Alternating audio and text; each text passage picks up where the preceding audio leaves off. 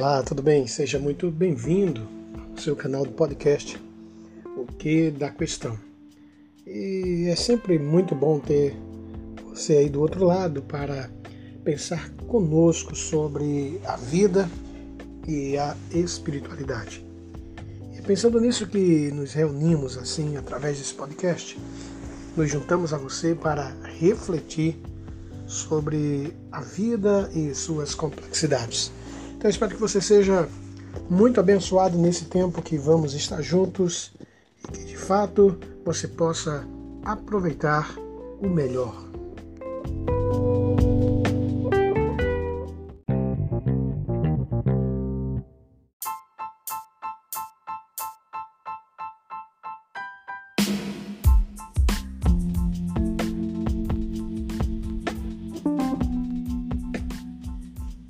Legal, depois que você entrou no nosso podcast, eu quero convidar você para pensar sobre o tema de hoje, que é tudo é vaidade. Essa é uma expressão muito usada mais uma vez pelo grande Salomão e ele começa o seu livro dizendo que vaidade das vaidades, tudo é vaidade.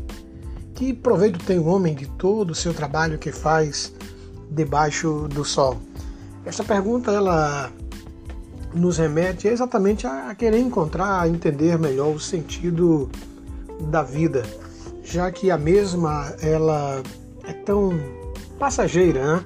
ela é tão cheia de mudanças e não há uma instabilidade, uma estabilidade melhor exatamente naquilo que fazemos ou segurança. E afinal, ele diz que tudo é vaidade. Então, o que significa vaidade de vaidades.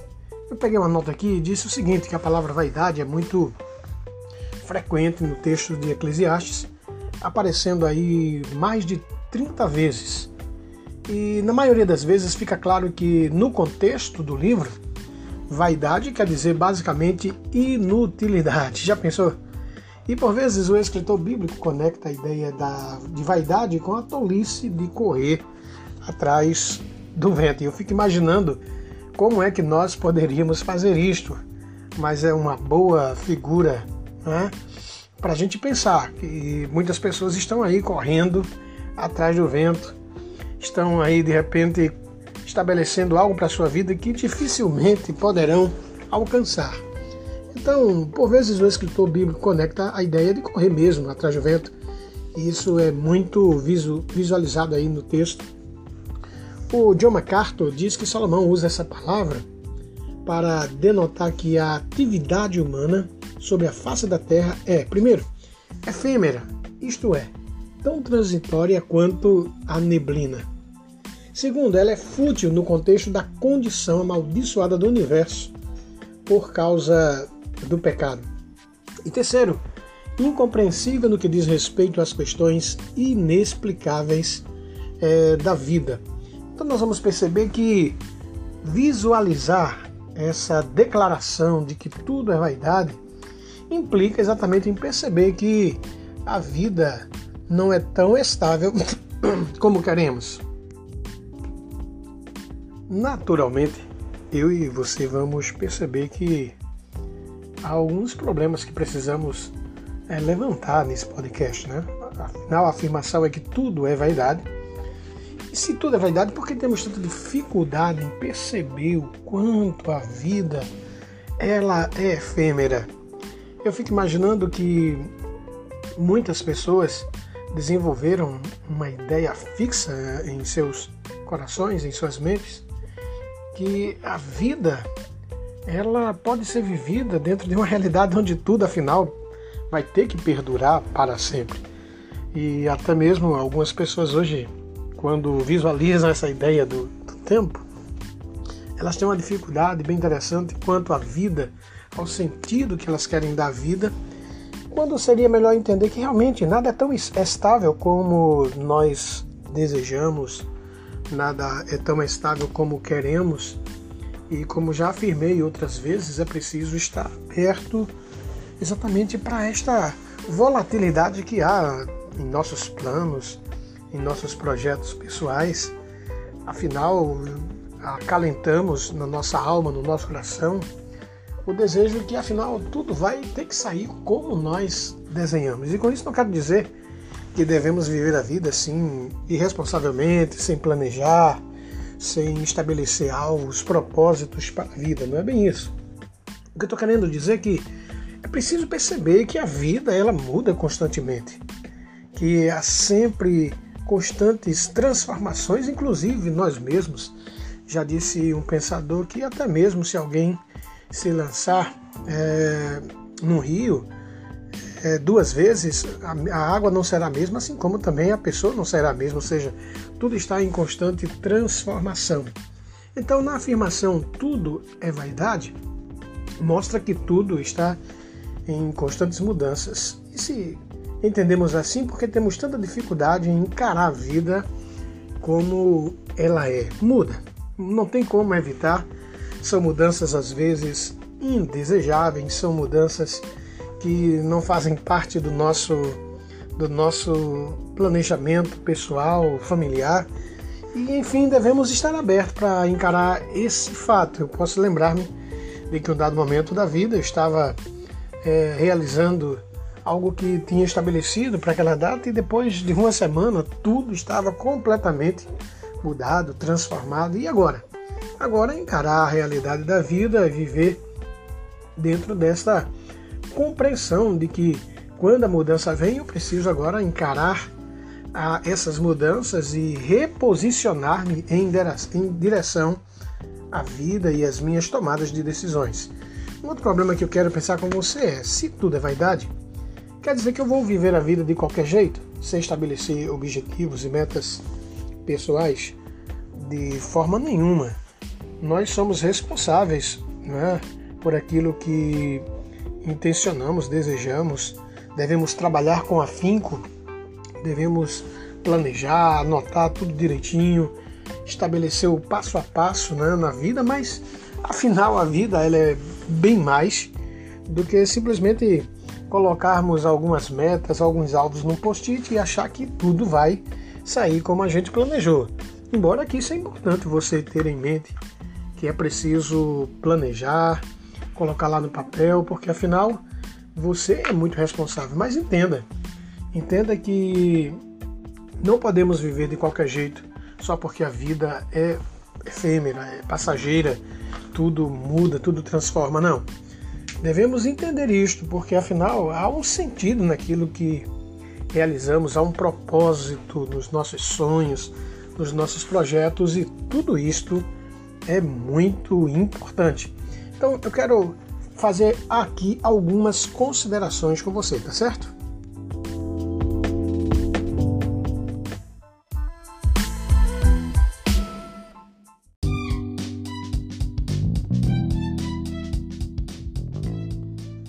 Certamente você vai entender que ao observar a vida, a vida ela tem ciclos e são ciclos naturais, são ciclos que às vezes acontecem de uma maneira muito natural.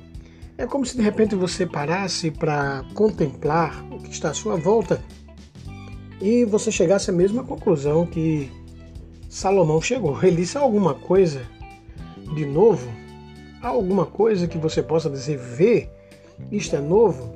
Certamente já foi nos séculos passados que foram antes de nós a gente vai perceber que, de fato, a vida aqui, a nossa existência, ela é feita de ciclos, ciclos que é, não se resumem apenas a uma eventualidade, mas algo que acontece naturalmente dentro do ciclo existencial. Ou seja, o vento sempre está aí em mudanças, o rio sempre corre para o mar, são coisas que já são leis fixas, não é verdade?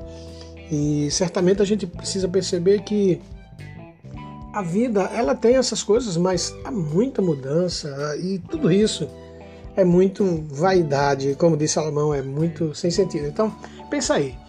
De fato, tudo está sempre em constantes mudanças, ou seja, não há nada de novo.